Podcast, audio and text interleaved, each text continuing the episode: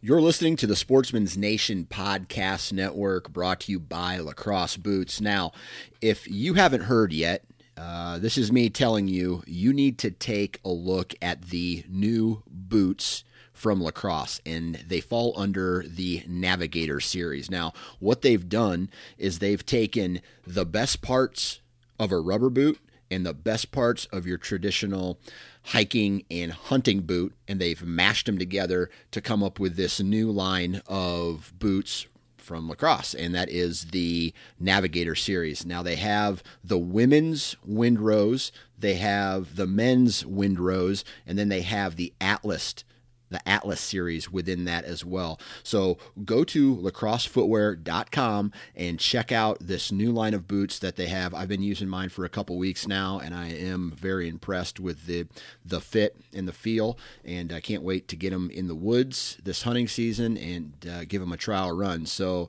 lacrossefootwear.com, check them out.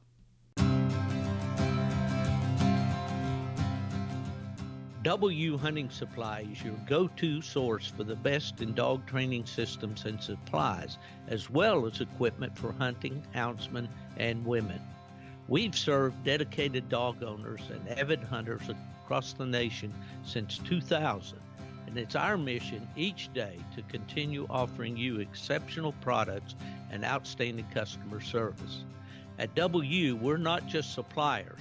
We own and train our own hounds, and we regularly use the products we sell. We're proud of our hard earned knowledge, and we're happy to share it with you because when you shop our W, you're not just our customer, you're part of our community. And W just launched a really cool app, Steve. You can download it in your app store on either your iPhone or Android, any smartphone and all kinds of content in there from training tips and tech support. You can schedule uh, actual maintenance for your tracking device right from that app now. Sign up for an account, download that app, and start tracking W anywhere that you have cell phone connection. And you can find all information about W Hunting Supply at www.dusupply.com.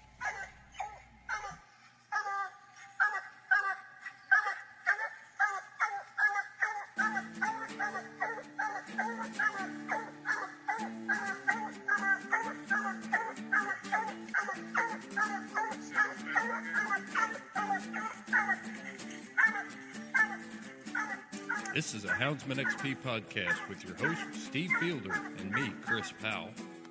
If you're ready to up your game to extreme performance, sit back, buckle up, and hang on for another exciting episode of Houndsman XP.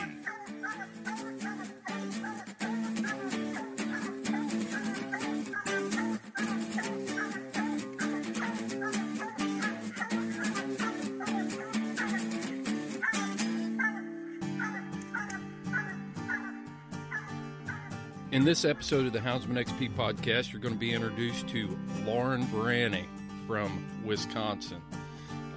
When we were at Autumn Oaks, uh, I ran into Lauren and started talking to her, and uh, her story is just amazing. Uh, the the fact that she loaded up a truck and a camper and headed to Autumn Oaks. She was planning on coming by herself uh, is just an amazing story in and of itself that she'd be willing willing to do that. But the most amazing thing is she's only been involved in hound sports for a little over two years. And uh, as you listen to the episode, you're going to get all of that background. But the most impressive thing about Lauren is her ability to meet the public and be personable. And Steve, we saw a lot of that while we were working that booth because she jumped in, rolled up her sleeves, and and uh, wanted to be a part of our team. That's for sure, Chris. Uh, I met Lauren for the first time at our at Autumn Oaks this year. Same with me. Never and, never uh, met her before. Right, and I found her to be, uh, you know, very friendly, um, outgoing, um, uh, very excited about the hound sports and uh, a person that uh, immediately uh, didn't wait for us to ask her uh, to do things around the booth and all. We needed all the help we could get there with the crowds that came by each day. And uh, uh, I know you remarked uh, to me at one point, Chris, about how helpful she was in the booth. She owned it. It was her booth. you know, she would talk to people and say, you know, are you listening to our podcast? You know, just in a way that that the public could relate to her. You know, you could. She didn't act like a guest there. She was excited to to give us a hand, and uh, she did the same thing for W.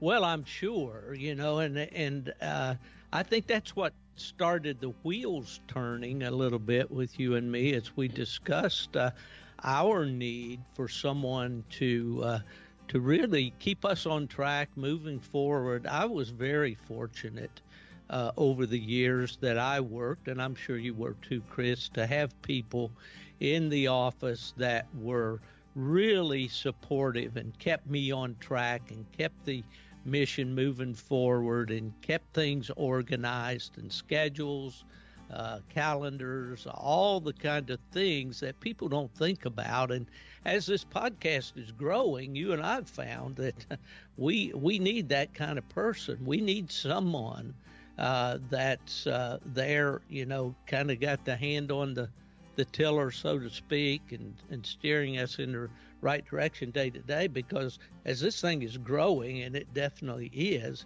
it's getting busier every day. And I guess that's where we step in and we, we just announce it. You know, Lauren Branny is going to come on the Houndsman XP team.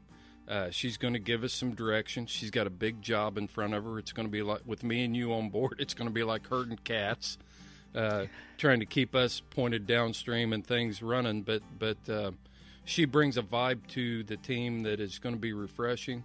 And uh, even though she's you know she is a she is a rookie at this sport, but um, I'm excited about the public watching her grow and uh, mature in the hound sports and become a more experienced and accomplished hounds person and hunter. Well, absolutely. And one of the things that impressed me about Lauren is the fact that she is a hunter. You know, you, you're going to hear her amazing story of how she got involved in this sport and the degree already at this uh, juncture in, the journey for her.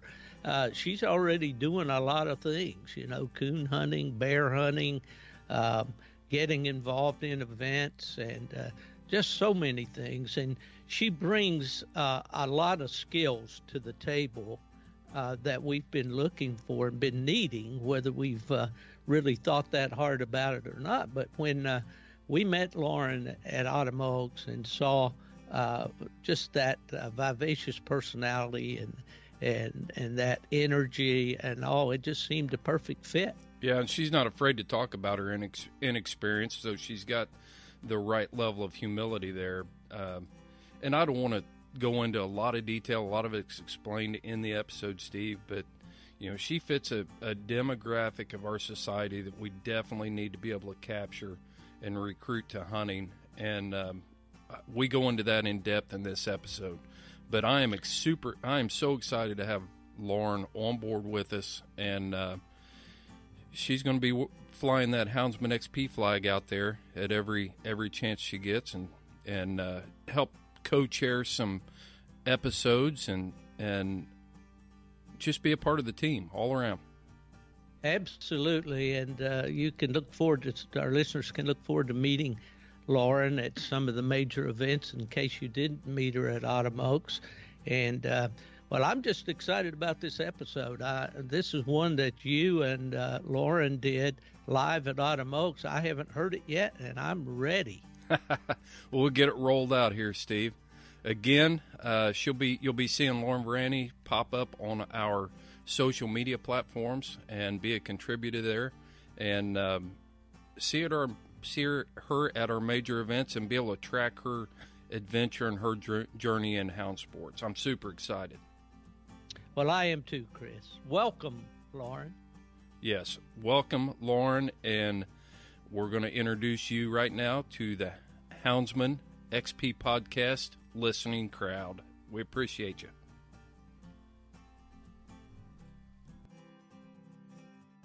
And we're recording from Autumn Oaks 2019, and we've got Lauren Branny on You the got it pod. pronounced right, I yeah. did. Yeah, I've been practicing. Good job. Yeah. so, uh, which state are you from, Lauren? I'm from the good old state of Wisconsin. That's what we like to say. The good old state of Wisconsin. Yeah. So, what is a person from Wisconsin called? Um, I like to call myself a Wisconsinite, but it's it's weird. You know, you never refer to yourself really that way. Oh, I'm from Wisconsin. I'm from Milwaukee. Um, but I hear a lot when you're out of state. Oh, you're a cheesehead. Cheesehead. Yeah, Yeah. like they think we all walk around with you know the the Packers foam cheese head on our heads, and you know we all like dairy or just you know Yeah. eat massive amounts of All right. cheese. So, you don't walk around with a foam cheese block of fake cheese on your head all the time. Not all the time. No. Do you ever put one on? I mean, I've been yeah. Have you mean, been to a Packers game? No. You have not. You live no. in. I know, and I'm only what? It's like an hour and a half to Green Bay, and I, I haven't been yet. Um, I haven't been asked to go by anybody or really had the opportunity. Have you Have you ever been at a party and somebody had the cheese head? Yes. Did you put it on and Oh, get? yes. Is are there pictures of you with that on your head? Probably as a kid. Okay. Yeah, and my brother my brother owns one. Oh, he does. Oh yeah, but it's kind of old and crusty now because he got it as a kid. What- So it's it's pretty much vintage by now. So m- maybe it's worth something. It probably is. it probably is. You probably should look for that. Yeah. So since we're on on the subject of cheese, let's talk about cheese curds for a minute. I love me some cheese. Curds. You do like cheese curds. Do you Yeah. like just plain cheese curds, or do you like? I I prefer the like dill or ranch flavored ones. Yeah. The like the white cheddar. Mm-hmm. Um, you know, sometimes I'll get the mixed white and yellow cheddar. Um, but I like the the flavor. Nice. Yeah. So, so what's the key to picking out a good cheese curd? um, nothing mass produced. Okay. Like huge factories. But like there's a bowl of cheese curds sitting here on the table. I walk by, I grab one, I throw it in my mouth. What should that cheese curd do?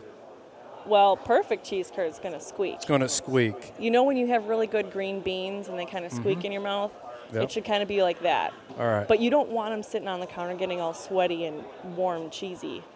You want them to be. when know- does a cheese curd lose its squeak?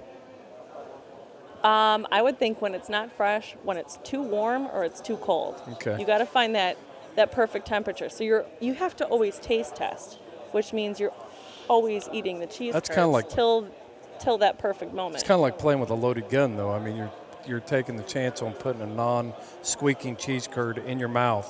yeah, but it's still cheese, so it's not bad. Oh, okay. Right. so if a cheese Versus a loaded gun. if if a cheese curd loses its squeak, is there anything you can do to revive it? I've never had an emergency resuscitation on a cheese curd.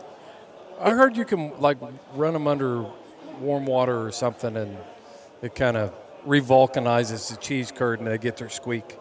I, am not sure. I guess we're going to have to do some kind of test on that. Well, if you- quality control. If you go home and you get some non-squeaking cheese curds, because I don't have access to them, so if you could go home and do that, and then message me on Facebook so we could have a follow-up, that'd be awesome.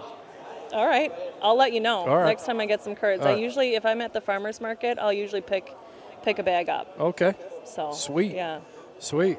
But you we're not here to talk about cheese curds. We're here at Autumn Oaks, like the most major coonhound event in the United States. And I don't even think you have to have a coonhound. I've talked to squirrel hunters today. I've talked to bear hunters today. There's Uh, cur guys here. There's some beagle guys. Yeah. Yep, I mean, if it has to do with the hound, this is a place to be. for sure. And so the reason you're sitting here is because you were completely ready and prepared to pull your 1978. What's the name of that camper you got? Uh, it's a free spirit cub made by Holiday Rambler. Okay. Just got it a month, maybe a month ago. And you were going to load that thing up and come down here by yourself to attend Autumn Oaks. Yes, and keep in mind I've really never pulled a trailer before, and I was, you know, you got to go through Chicago and all that, and I'm just like, let's do it, You're- let's go, I'm ready. you're going. Like, yeah, So uh, obviously you, you're you're a, uh, a hunter yourself, and yes. what types of things do you hunt? Well, um, so yes, I'm a hunter, but the funny thing is, no one in my family has really ever hunted. Right. I am a first generation hunter. Um, so prior to me getting into this coonhound life, I had never killed anything. So the only thing actually, I've never even, you know, never hit a dog on the street. The only thing I've killed is bugs with, with the, the car. Right. So right now, the only thing I've ever hunted is raccoon. Yeah. Um, I did, I, this year I've purchased everything. you were in bear camp. Oh yeah. You've Well, never killed any- Killed, never yeah, killed. okay, I yeah. gotcha. So last year was my first year going up to bear camp. Yeah. So yes, I've I've hunted bear um, and hunted raccoon. Uh huh. Um, but I'm excited to, to, to try other things too. But hound hound hunting is is what got me. It's what got- will always have me. It's yeah. where it's at. So, I mean, you're you're without violating any social etiquettes here of asking how old you are. Uh, is there a certain cutoff age where you're not allowed to ask a lady how old she is? It probably depends on the person. Uh-huh. I mean, I'm I'm fine in saying that. Um, well, gotta think about it. Okay. Thir- I'm 32. Okay. I'm pretty sure. Yep. Yep. 32. All right. And how long have you been involved in in how long have you been hunting? The the first experience I had in a coonhound situation was two years ago on May 31st. Okay. So I'm I'm fresh So you even boat. remember the date. Oh yeah. Okay. Mm-hmm. All right. So that is intriguing to me because all kinds of statistics in my career and everything, everybody says, you know, you've got to impact these these kids by the time they're 13. If you can't capture them by the time they're 13, uh, the chances of them ever becoming involved in hunting drastically is reduced. And the reason I'm talking to you is one, I love your free spirit of I've got a driver's license and I've got a truck and I just bought a camper, so I'm going on going to Autumn Oaks. That is cool, and and the fact that you're willing to jump out there. But the the thing that makes you an interesting story to me is uh, you come from a non-hunting background, and you've decided two years ago that you're going to become a hunter, and you're way you're you're past the age of the where we think that that uh, there's no hope left for people to become involved in hunting.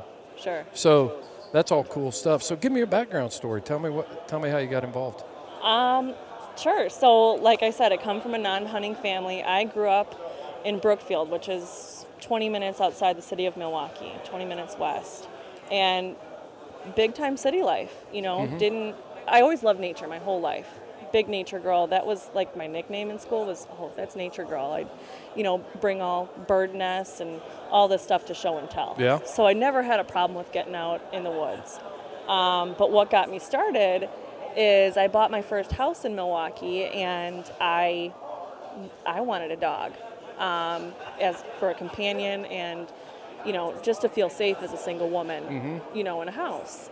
So I had gone around to humane societies and everything looking for a dog for about a year. It took me a year, and finally this one dog spoke to me. I I went in. I think it was a Tuesday. I had seen her online. You know, you always scope the dogs out online, and um, I, I, I probably went after work that day um, and saw this dog. Her name is Maggie, and she's in the kennel and she's laying on her back, you know, just face tilted back, ears flopping, and that was it. You know, when you see a hound, you know which one it's going to be. Yeah. At least for me. You did. Yeah. So um, I went and met her, and um, you know, she she kind of didn't really care about me. We were in the big room. She's you know walking around sniffing, and um, turns out there was another lady that was interested in her Right. for her daughter with special needs. Maggie was probably around nine months old at the time. Yeah. I'm guessing. Um, she was a stray, so no story with her, whatever. But um, she uh, most likely is full-blooded blue tick. That's what everybody thinks. Um, and so this lady really wanted her, and she actually had first dibs because she had gotten there before me. Well, I struck up a conversation with her, and you know, told her about my background and all the dogs that we had growing up. We had hound mixes. We had a beagle mix dog. My parents have a or had a big dog named Greta, who's a maybe a blue tick Gus Gascon. Ga- What do you how do you know how to say that? I don't that? know. We need to find somebody. Gasson. Gasson. Yeah. You got all. Yeah. You got to talk through your Got nose that in that French last part. that French flair. Right. Um, and I, hounds just really really sat with me for some reason Yeah. you know So- they plead with you in their face So you're you're standing in a pound. You see a looking for a dog, Mm-hmm. and here's a blue tick in front of you, and there's some other lady there that wants the dog. Mm-hmm. so i talk her out of it you know telling her oh you know they're stubborn they take a lot of training and you know it's a big dog and all this other stuff you know you might want to you know find a, a smaller dog so sure enough she's like you know you you should really have her and i'm like yeah this is great Yeah. Next day, I go to, I fill out all the paperwork, you know, and then I p- have to get to pick her up the next day. Um, pretty sure I called in sick from work that day, So so I could spend the whole day with her. I got you. Yeah. Um, so I picked her up. I'm pretty sure it was February 4th of 2015, something like that. She's six years old now, Yeah. Um, and it was it was love at first sight, and I had no intention of hunting or anything. So tell us how how you come home with this blue tick hound. Now you've got it. Mm-hmm. How did the hunting part come into this thing? There's plenty of people that have that have hounds that Mm-hmm. that don't hunt or they got them from rescue. But how did it come about for you? So, uh, the dog park. So, there's this dog park in Milwaukee that's uh, like half nice grass area and then half woods. And it's it's nice, and I, I bring her there, and it was, I, I think it was springtime at that point because there wasn't snow on the ground. I have a picture of her Yeah. um, that day, and we're walking around, and all of a sudden she's, you know, up on a tree. She's she's not treeing per se, but she's up on a tree, and she's like kind of whining, like. And I'm not editing that out. I, no way. Go ahead. um, so you can tell she's excited about something, Yeah. and and she's kind of like looking up there, and her head's tilted, and I'm like Maggie, and she looks at me, and she's looking up, and there's a squirrel up there. Okay. and I just got excited and I'm like, oh, this is really cool. So, you know, that was in my mind for a while and then I got on YouTube. Obviously, coonhound. Right. You know, it's it's made to hunt raccoon. You know they Um, download 400 hours of video per minute on YouTube now. Four, 400 hours That- a minute? Isn't, Is that crazy? Yeah. So I mean, if you if you need to know it, it's on probably on YouTube. Yeah. I mean, I've done a lot of stuff because I found it on YouTube, like being able to fix cer- certain things on my car. Right. Um, the whole camper situation, I knew nothing about campers, learned a lot that way. And But you learned anyway. learned how to you're learning how to train a coon now. Yeah, yeah, that's how it started. So I, I got down this rabbit hole one night um, looking at coonhound stuff on YouTube, and I don't know how late I stayed up, but it, you know, video after video after video. You know, I saw blue tick days, treeing contest, the swim race, um, videos of guys just going out in the woods pleasure hunting, and I thought to myself, like, this is this is really cool, and I I think Maggie can do this. And then I'm like, where do I start? Like, who do I, what do I Google? Who do I talk to? Right. Um, and then I ended up on Google searching around like Coonhound, Wisconsin, or something like that. And uh, my local hunt club came up, which was the um, Jefferson Hebron Coon Hunters and Fox Hunters Club. Yep. And I messaged them on Facebook, and it took them about a year to reply to me. Um, not they weren't uh, too strong in their Facebook game back then. Now they are.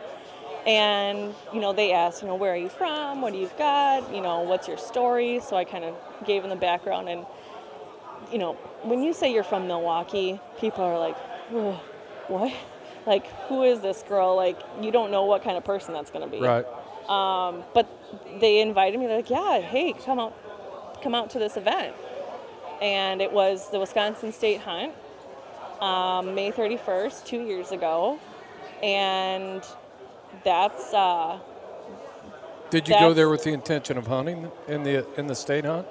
no, Okay. no, not at all. I I just went there to see what it's all about. Like, I don't, I didn't even know about these coonhounds events. I just wanted to just check it out. Yeah. Um, and since then, you made Maggie a night champion. Yes, So you got her X bred. You used the UKC's X bred program correct. and made her a night champion. Mm-hmm. And then uh, is she still being hunted, or what's what's Maggie's status now? Maggie's status now is living that lake life, retired life. She's at my parents' house. They live on a little lake, and she is free as a bee out there. She just gets to run around. She fishes all day. Yeah. That's her thing. Okay. Um, and my mom is now trapping carp in muskrat traps. And that dog is just as obsessed with the carp as she is with raccoons. No kidding. It is hilarious. I'd like to see a video of that. I've probably got one. Yeah. We'll have to take a look at it.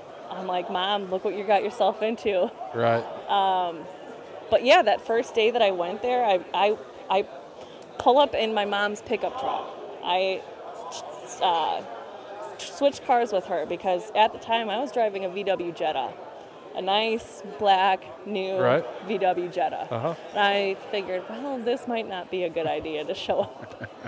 so I get, I you know, take the dog in the pickup truck and I pull up and I park and get the dog out and the truck next to me. There's three guys talking, and I just go up and say, "Hi, I'm Lauren. Nice. Uh, this is my this is my dog," and you know, kind of told them my story and. You know, probably caught him off guard a little bit. Well, just from the time I've spent with you the last day or so here around the booth and stuff, you know, I, it doesn't surprise me that you're, you know, an extroverted person that's not afraid to walk up and say, "Hi, my name's Lauren." Yeah. I mean, it definitely takes, it's not, sometimes it's natural to me and sometimes it's not. I, I can be a shy person, believe it or not. Yeah. But, um, so I walk up to these guys and start talking, and then Eric's like, well, there's a swim race going on. So we walk over and watch the swim race, and he's telling me how it happens. You know, the dogs in the box, Sure. what the goal is, and where people get dis- or dogs get disqualified for what. We're standing there, and out of the corner of my eye, I see a blue dog walking towards the start of the swim race, and I'm thinking, that's a that's a nice looking dog. And he kind of bumps me on the shoulder and says, "That's your dog." Oh my gosh!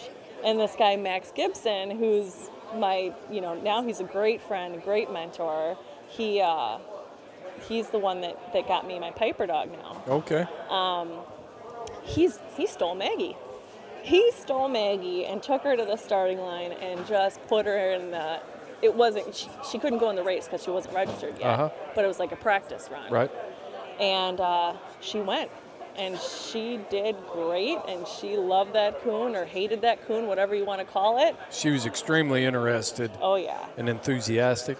Oh yeah. Yeah, I got and it. I remember her swimming, and then she'd go to that big oak tree where that cage ends up, and people just stood there and like, you got yourself a tree dog. I'm like, yeah, I don't know what that means, but okay. Yeah. Two years ago is how that started. And since then, you've competed multiple times. You're competing here at Autumn Oaks tomorrow night. Is that, or is it tonight? Nope, tomorrow night. Tomorrow night. So you're Yep. hunting Saturday night. Correct. And so there's been a long journey there. Tell me a, a little bit about, you know, you've got the interest and you've got some basic information, but did you have any mentors along the way Yeah. that, that helped you out? Definitely.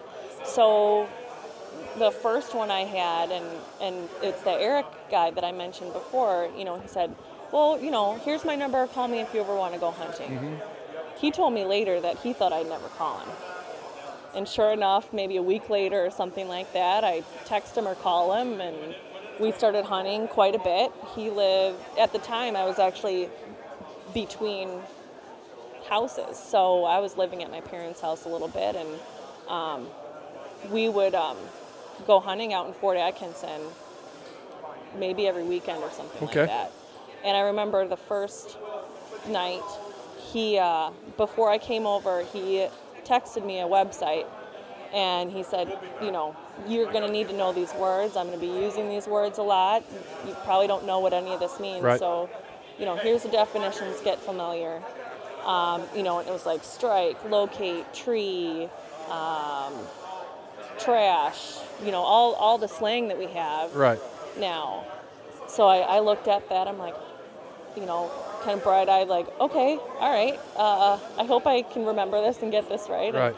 Then when we, you know, I pull up and we load the dogs in the truck and we go out, and he goes, I, I just want to let you know every time you turn your dog loose, you're taking a chance.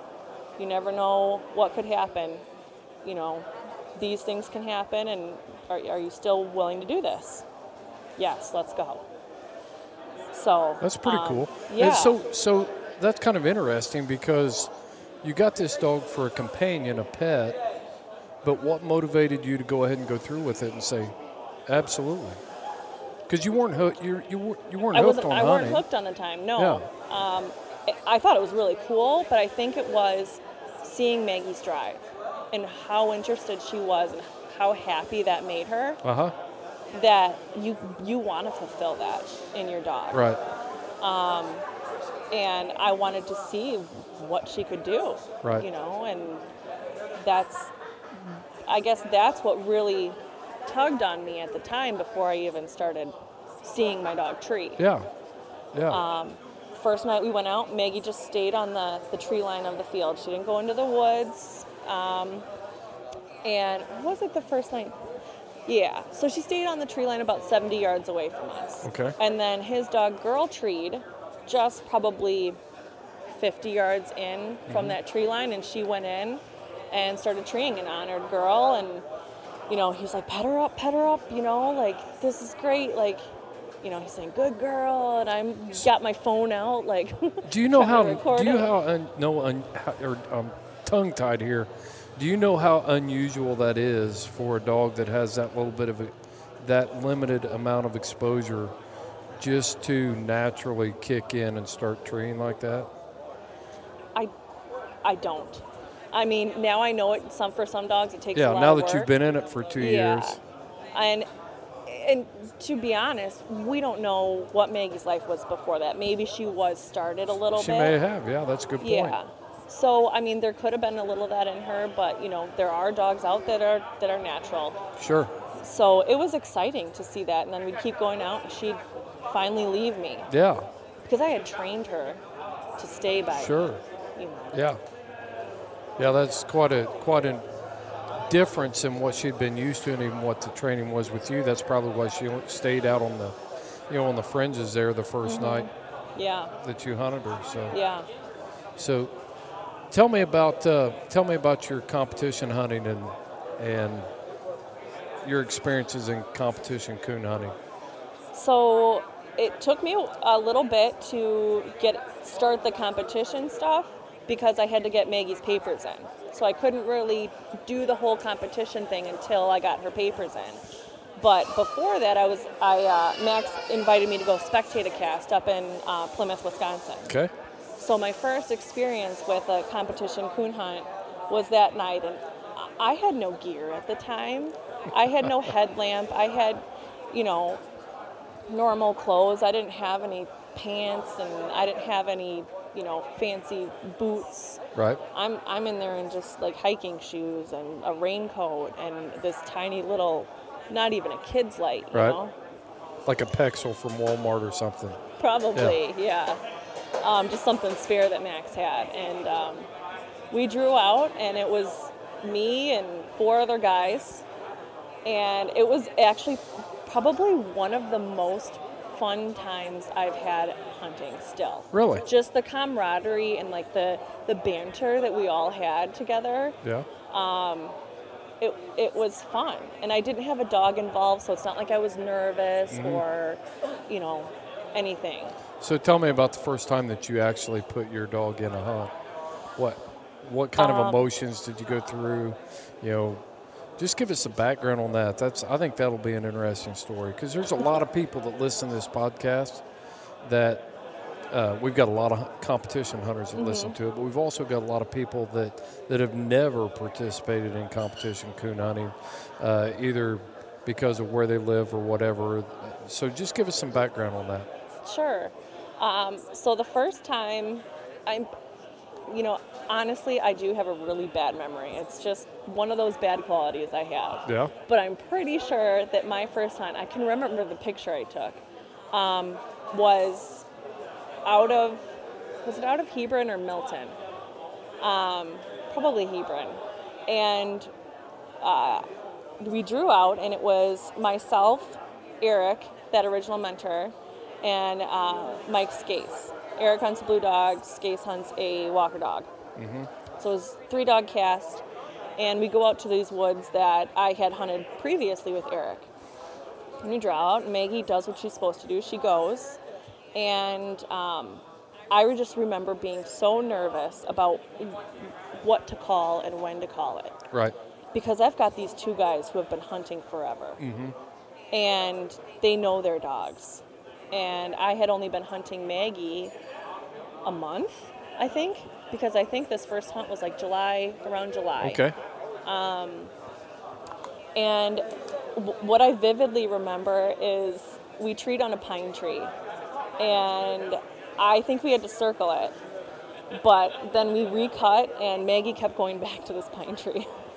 and I remember getting so frustrated, you Yeah. know. And I, I still have the problem that I have high expectations for my dog. And, you know, people like give it time and all this other stuff. And, you know, if they go back, blah, blah, blah. And, okay, oh, I'm trudging back to go get her and cut her again or whatever. And I just, I remember being frustrated at that point. But um, we, uh, we continued going and Maggie actually didn't look that bad. And I, I ended up being very happy at the end. And she actually came out with plus points. Well, good. And So, uh, what kind of expectation did you have going in? well, I didn't think I was going to win because, you know, Eric's dog was really good. I didn't know about Mike's Scase's dog, um, and I knew that this uh, this hunt, if if girl won it, she was going to be night champ Right. too. So it was cool to see my friend night champ their dog Sure. in a hunt. But I had the expectation, like, that I didn't want to look dumb. You didn't want to look dumb. Yeah, I didn't want to look dumb. I mean, everybody knew I was new, but I didn't want to just make a stupid call or make a mistake. Um, but I, I think I asked a lot of questions, like, okay, do I have to strike her now? Like, I think I think she she barked two times, or is it three times? You know, so I'm still trying to go through all the rules, and I really didn't know the rules at, at that time. Okay. So it's just, am, am I saying the right thing? Am I calling the right? Okay, uh, you know, sounds like she stopped barking. Do I need to say something? So, what was the attitude of the other hunters in the cast while you're asking these questions? And was it like a deal that it was? They held my hand. They were they were very nice. That's commendable. Yeah, It really is. Um, very easily, it could have been, hey, if you're going to come and, and pay your entry in this hunt, then you need to know what you're doing. yeah, Uh, if you're not prepared, then you need to go back to the truck and come back when you are. I mean, Yeah. that's all totally within. and that's okay. Yeah, but to think that that you know the hunters on the cast recognized that we're going to do the right thing here and assist this new person to keep them in the sport. That's what this podcast is all and, about. and maybe it's because they knew they my dog was not competition for them too. it could have been. It could have been. Yeah, You know, it, you almost need to have some. We used to do this back in the day. You would have buddy hunts, you'd have grade hunts, you'd have you'd have a lot of those types of hunts where not everybody was so wound up about the rules. Where uh, you know we were. We just weren't so uptight about it. You know, it was an opportunity Yeah. to take people out and assist them and, and do things like that. So it's good to hear that even in the current day that that people are willing to do that. Okay, so here is the million dollar question. And maybe we'll go down a rabbit path here. Do you think they would have done that if you hadn't been a woman? no. You don't think they would have done that if it was another Well, man? I, I think it's kind of an interesting situation because I knew Eric and I had been hunting with Eric. Okay. So maybe if they didn't know me and they didn't know my background, you know, that I was new and that I had this dog from the pound and all this other stuff, um, maybe I maybe I was just some person from Iowa coming in to hunt. Right. You know, I could have been just like me today. Sure. Um, I I'm not sure they would have treated me the same way. And and same way if I was a male. Yeah. That's a tough question. It puts you on the spot. But it's and you never know how people are going to act either but I've been on hunts now where it's it can get gritty, you know. In what way? Um, everybody's you know everybody's out for themselves, um, and Do you think that's wrong? Do you think that's wrong that they're all out for themselves? I mean, Um, we're looking at a competition uh, tonight.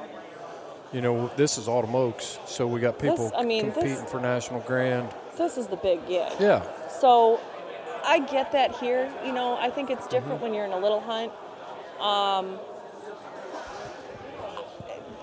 and everybody's personality is different. You know, I remember I was I was in a hunt um, in Trimont, Minnesota, and this guy fell down the creek creek uh, bed or creek um, Bank? Bank, yeah. And I was the only one to go help him out of it. So if you you know is it a wrong thing? Of course everybody's out for themselves. They want their dogs to win. But there's there's still some like compassion and understanding Well, I think I think you know definitely if somebody is possibly injured, everybody in that cast should be disqualified at that point if they're willing to to turn their back on somebody that's injured for the sake of you know you can call timeout, you know, and if I was judging that cast, which obviously a cast is supposed to stay together. Mm-hmm. So if you're leaving a person behind that's possibly injured, those other people are the ones that are scratched because they walked off and left. yeah You know, in my opinion, I'm sure that Coonhound Advisor has something on that, but I, I haven't read it lately. So I i've can't- never heard anything on it but again you know i am still fresh to all of this Yeah. but i'm i remember him thanking me not just verbally like that day but he messaged me later Well, back to the original question, do you think it's wrong? Because I think a lot of times people, you know, you see a lot on social media in different places where people are like, you know, I don't competition hunt because I got cheated, or I got comp- I don't I don't competition hunt because people they expect it to be this big kumbaya session out there on a cast, mm-hmm. and you've got people that paid 20, 30, you know, up to thousands of dollars on this cast, you know, to be involved in this hunt, and a lot of times, like when I was competition hunting, I tried to come prepared, and I expected other people to be prepared because it is a competition. Yeah. You know, and and some of these some of these hunts, you're running for state race, breed race, you know, your own your own championship degrees and stuff like that. So I want to get your perspective on that. I think you can still be a decent human being and you can handle things in the right way without just being uh, totally unsportsmanlike. I agree. It's it's the way you handle and manage Mm-hmm. things, and I've I've seen that go kind of wrong on a cast. Um, you know, where grown men act like babies, Right. and it's kind of embarrassing. um, especially if you've got a spectator with you. Right. So I mean, there, there's, yeah, if you're out there for something big, you know, go for it. But you got to compose yourself too. Yeah, the rules are set up. You know, be a gentleman. The rules are set up. There's no reason. I mean, have I been upset on, and angry on cast before? Absolutely, been been upset. But if you know the rules, there are rules in place to to. If you've got a problem with the call that was made, you ask for a cast vote. If the vote goes against you, you question, put a question mark on it and you take it back. Mm-hmm. There are rules, and I used to tell people. It seemed like I used to get the card everywhere I went. You know, I could pull in. I've I've judged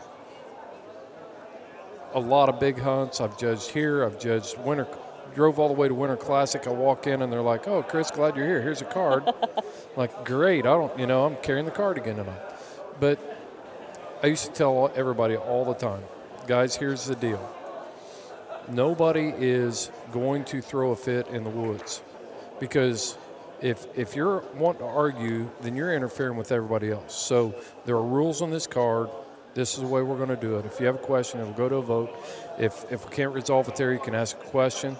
We'll put a question on. If it needs to go back to master rounds, it'll go back. And I think that's great for a judge to do. You've gotta just to lay down the line right away. Right. This is how it's going to go. But we're not going to stand out there and argue and interfere with everybody else in this cast. We all paid our money. We all want to win, but there's a way to do it. I think that's just the way you got to handle it. And for me, you know, I'm starting to get a good caliber dog now, but at the time, I, you know, the only thing I could do is title Maggie. I can't breed her. You know, there's there's not a legacy there really. Mm-hmm. Right. So, and I was out there to learn to have fun, and I'm still right now. I'm kind of just out there to have fun and, Yeah. and still figure it out. Sure. So, I think I'm, I'm in a little bit different mindset Yeah. than a lot of people too at this point. So, Yeah. Well, one of the things that we touched on earlier, I asked you if if you thought you would have been treated differently had you not been a woman. So obviously, you told me that Savannah Brooks, Savannah drew a cast last night with three women in it, right? yep. That's I don't. I've never been on a cast with three other women, so I don't know that I've ever. Neither have I. I've never seen that. Uh, I think that's extremely good news because, um, you know, our women need to be involved here. There's a lot of statistics I could bore everybody with and nerd out about over, you know, hunting, hunting statistics and why hunting's in a decline and all this other stuff. But we were talking about women, so so tell me some of the challenges you faced in hunting as a woman. Well, first of all, one one sticks out is, is the physical challenge. Um, for me, I'm very slow in the woods. Um, I'm clumsy in the woods, and um, you know, a cast is supposed to go. Wait until you get older and you're you don't pick. hey, I've already got hip and knee problems, so we've started there. I'll tell you what, the last few years, I don't move through the woods like I used to either.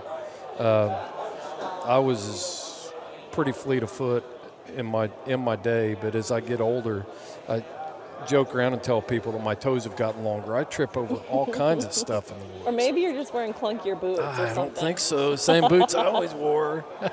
Yeah. So um, So you got the physical challenge. physical challenge, yeah. And, and I don't get out hunting as, as much as other people either because I live in Milwaukee. I've got to drive 40 minutes Uh-huh. to hunt.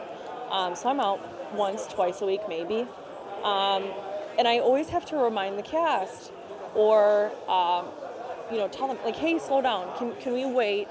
Um, and I'm usually behind. And I remember one time uh, we were walking into a tree, and they weren't waiting for me at all. They they were going in, and I I think I said wait, and they didn't hear me, and we walked in, and it was their tree. So my dog was elsewhere, Yeah. um, and it was their three dogs on a tree, and I remember kind of feeling a little jilted because I didn't get to see the situation right away. right.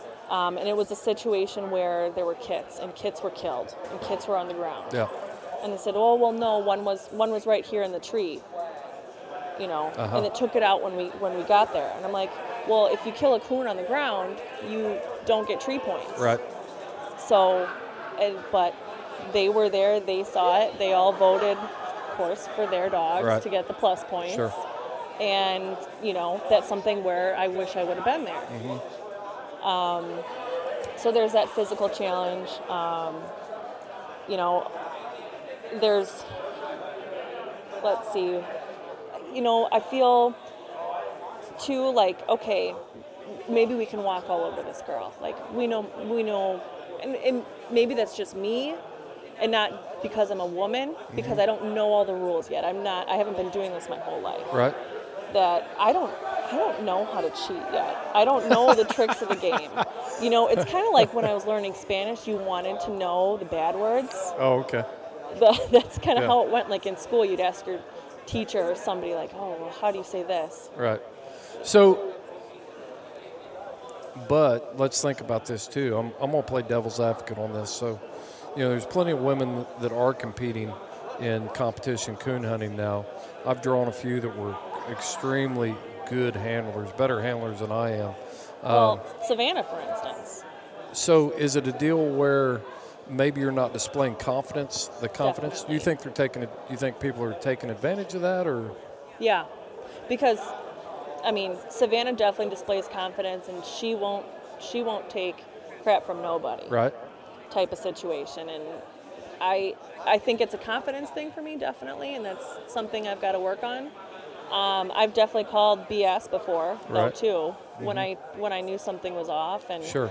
Um, but I you know you've I feel like sometimes I just get looked at different or just okay well this is this is i don't i don't know how to i don't know how to describe it um, Well, let's talk about the elephant in the room. I mean, obviously, back back when I started hunting, there were a few women that would be around the clubhouse and things like that, but it wasn't commonplace for the women to be handling their own dog in a hunt.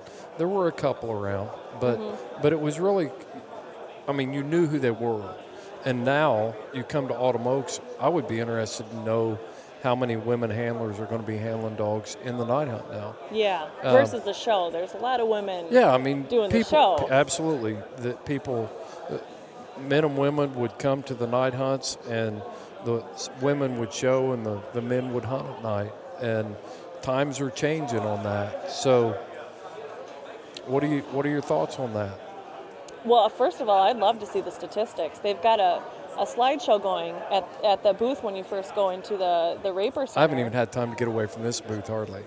That place is a little bit air conditioned, so we wouldn't be sweating as much as we are right now. It's actually pretty nice now. It's getting it's getting Yeah, I'm not glistening as much as I was before when I first walked in here. Um, but they've got uh, statistics about uh, how many entries for each state. Um, uh, what is it? I took pictures of it. Um, entries for each state. Um, uh, let's see. Entry breakdown for breed. right.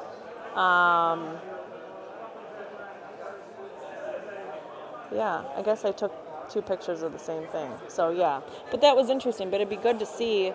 You know, I think there are more women getting involved, like you said, um, and I think that's great. And that means that, you know, I, I guess we're feeling more comfortable Yeah. being in this situation. Um, but I, I think we still have some struggles and some hurdles. Yeah. Such as what? Um, just being recognized as being equal. You know, we're we're treating our dogs just like you're treating your dog, mm-hmm. and don't don't think that we're any less, you know, as good of a handler or something. Um, yeah, we're not talking about an arm wrestling competition, right? Right, right. You know, we're yeah. talking about being able to call a coonhound, tree your Yeah. dog, handle your This dog. knowing your dog, Right. And, and calling your dog. Right. You know, my daughter hunted with me for a number of years. I never could get her to competition hunt. She just had no interest in it. She would go with me on casts and things like that. But um, I mean, she was the type of girl that that uh, she was my middle daughter, and she's like she's very confident in herself. And I'm not going to say she's stubborn like her mom, but she's stubborn like her mom. and so very confident, knows what she wants to do. But but Cora was the type that if that truck was parked in the driveway and she knew I was going hunting, she was going to be in it. And even if I told her, and I'm not saying she was being disobedient, she wasn't. I, well, I guess if you get right down brass tacks, she was. So I'd say, hey, I don't think you should go hunting tonight. And I'd go get busy doing something. She'd be sitting in the truck seat, you know, waiting to go. Mm-hmm. And so I thought, I thought I told you you weren't going, or I said I thought you, I told you you shouldn't go. That's what I would say. I thought I told you you shouldn't go, and she goes, I know, I'll be fine. And away we would go. You know, and she was a great hunting companion. She bear hunted with me. She did all kinds of things with me, and uh, so I really do respect, you know, women that, that want to be involved in the sport. And she had, she just had a. It's like when we'd be at Plott days or any breed days, you know, she just brought some sunshine into the world. I mean, she really did, uh, and it was just fun. You know, it's just we've fun. got a different energy. yeah, Um, and I, I think it's it's more that people just can't believe you know really like you're here you're, you're hunting you're, you're hunting that dog like you came here by yourself yeah.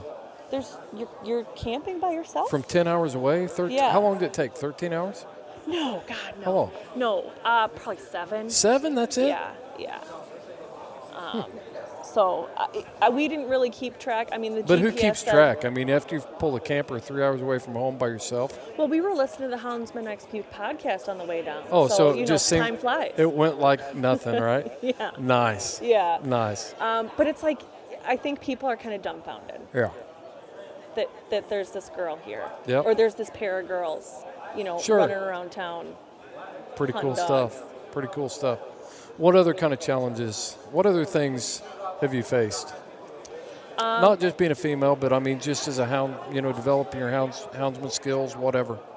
Um, definitely. Well, funny story. Like when I started this whole thing with my family, uh, and how they felt about it, or stuff like that. So we're talking, you know, mid to late 20s, and all of a sudden, Lauren decides she's going to be a coon hunter. Yeah.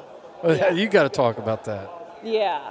So, you know, grew up in the suburbs. Um, about eight or nine years ago, though, my, my parents bought the place on the lake and moved out of Brookfield. And it's more country out there, it's more like minded people. Um, and that's kind of where I started to like really just feel more right about things. Mm-hmm. Like, this is where I was supposed to be. This is, you know, these Yeah. are my kind of people. Um, of course, I had bought a house in Milwaukee and was still Right. living in Milwaukee, so whoops. Um, eventually, I'll get out. You got to pay the bills, right? Yeah. There you yeah, go. Exactly. Um, but uh, so yeah, okay. You know, Lauren's gonna be a coon hunter. What What do you do? You you hunt raccoon? Do you, do you shoot them? What do you do with them? Like all these questions. And uh, I talk about a lot of that actually in an article I wrote in the BBOA Blue Book, the 2017 Blue Book. I'll have to, Um, kind of pretty much it, it I it's at the I will uh, have to get my copy out and read that. yeah, it's at the booth here too, and I, I sneaked a pen in the middle of the book where my article Okay. starts. Just you know, people turn. Yeah, a little self promotion. Yeah. Gotcha. But yeah, they're they're they've got all these questions about why would I do this and what do you do and and I remember clearly that my mom said, Lauren, like why why couldn't you choose something more socially acceptable? You know, like pheasant hunting. Because their neighbor does pheasant hunting with, Oh, with absolutely. the labs. And it's so much more sophisticated. And nobody chews tobacco while they pheasant hunt. And Yeah. Right. I, I think it's just because it's it's a higher visibility sport. Sure. sure. Um, but I'm like thinking to myself, I've got a coon dog. Like, yeah, I you can't hunt pheasants with Maggie. I'm, I'm yeah. coon. And you know, I'm already spending the money doing this. Like, that's equally as expensive.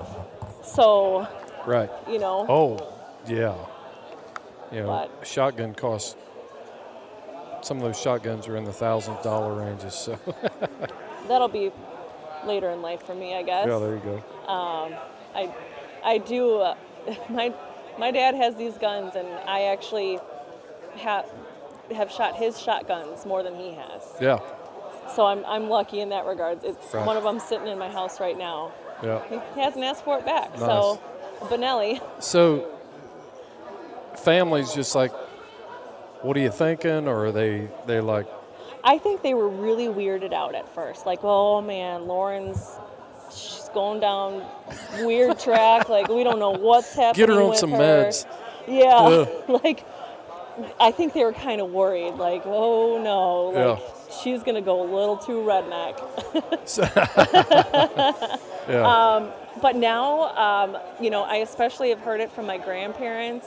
You know, we're so happy you found something you really like, and you know, it sounds like these people are really great people, and you know, you you get to see you know parts of the country and do all this stuff, and I think they're just really happy that I, I really found something that I love. yeah. And I mean, you can. I've traveled all over the United States. I've got people I know from all over the United States. I mean, if I took off on a trip right now, I could travel all the way to the West Coast and and never pay for a hotel.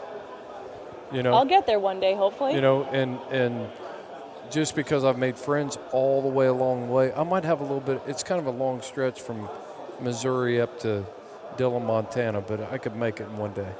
Uh, but that's what the hound sports, and not to say that if you rode mountain bikes or you did something else, you couldn't develop those same relationships.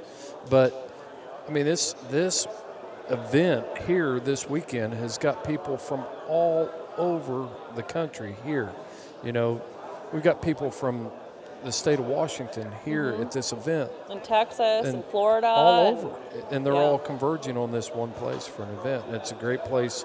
It's uh, it's where the event where history is made. Whether that history is, you know, the National Grand Night or, you know, friendships, relationships that you build while you're here. There's a lot of history about Good automobiles. Absolutely, Yeah. absolutely. So, have you got any closing thoughts? Um, I, I don't, I don't know. Um, I, I'm really excited to be here, and I'm, I'm excited to get involved, you know, in hound hunting, in you know, competition coon hunting, bear hunting. Um, it's, it's all been so fun. It's been a wild ride. You just want to take it all in, don't you? Yeah. You want to try it all. yeah. You want lion hunt. Oh, I do. Okay. Yeah. Yeah. We might be able to make that happen. I'll, I'll follow a dog, whether it's on hog or lion or whatever. There you I, I like to see a dog work. Um, and it's, it's great to meet, you know, the people that like the same things that you do. Yeah, and that's what this podcast is all about. We don't care if you, we don't care what you're hunting with your hounds, and but it's that common thread of of the hounds and being involved in the hounds, and and all of us taking this journey together to develop our hound houndsman skills, to try to do right by the dog, by the by the game we're pursuing, and for the sport as a whole to keep it alive and protect it and preserve it and uh, promote it for future generations. That's our tagline. And that's what I'm trying to do, you know, even as someone so new. Yeah. Is, is trying to promote the Well, that's, sport. And that's why I want to sit down with you because you give a very good positive message, and you're, it's encouraging for other people. I mean, it's not it's not a it's not a common thing. It's you're an anomaly. You you came into this thing, you know, mid to late twenties, and you just said, "I'm doing it. I'm going for it." And Mm-hmm. Yeah. and you're having the time of your life, and you're being successful with it. You're making you. night champions, and Yeah, Yeah. we'll see, we'll see what happens with my Piper dog. I people are saying good things, yeah. you know, but uh, I've I heard from Robbie Brooks. He said, I, I think you've got the Savannah complex. You want a five year old dog in a one and a half year old dog's body. so yeah, we went out the other night, and I was like, oh well, yeah. He's like, no, no, she did good. yeah, I've learned to become a lot more patient over Yeah. the years, but I wasn't always, I wasn't always that way with my hounds. That's for yeah. sure. It's definitely, you know, this is the first hound I started, and I, you know, I had a little help along the way, but I, I pretty much did it all Right. on my own. Yeah. So it's it's exciting. Well, I'll tell you what. I really appreciate you sitting down and. Uh, we, this is our second take. We'll just we'll just say that we had some technical difficulties and things last night, but uh, I appreciate you sitting down again with us today, Lauren. It's It's been always good. crazy and hectic around here. It would have been great to have Steve sit in with us, but um, he's He's a popular guy. he's like okay so he's he's like walking through the nba history museum with larry bird you know everybody knows him everybody wants to talk to him. Everybody wants a picture taken with him Yeah. yeah. He's he's about 15 feet from us right now, just surrounded. absolutely. Yeah tanya rab waving at tanya over there. He's talking to her right now so uh, No, I'm I'm I'm happy we met and we got talking. i'm too lauren. I'm glad we'll, we'll stay in touch and uh, maybe i'll be up in wisconsin this year for the WBHA. Yeah, Wis- Wisconsin Bear Hunters Convention. Mm-hmm. I hear great. it's a rip roaring time. have you been? No, not yet. You never have, so we'll be rookies there together. Yeah. So you always you always find yourself a rookie sometimes. So don't let the don't let that bother you. I mean, we're all going to be there, and we're all going to work through this thing. So Something we got to work through. that's definitely. right. Yep. All right, Life I appreciate life it. is a journey. Lauren, we've got a tradition here on this podcast where we close it out the same way every time. Tonight they're going to draw these dogs out. We're all going to go out here and we're all going to turn these dogs loose. And no matter what happens, you follow your hounds and I'll follow mine.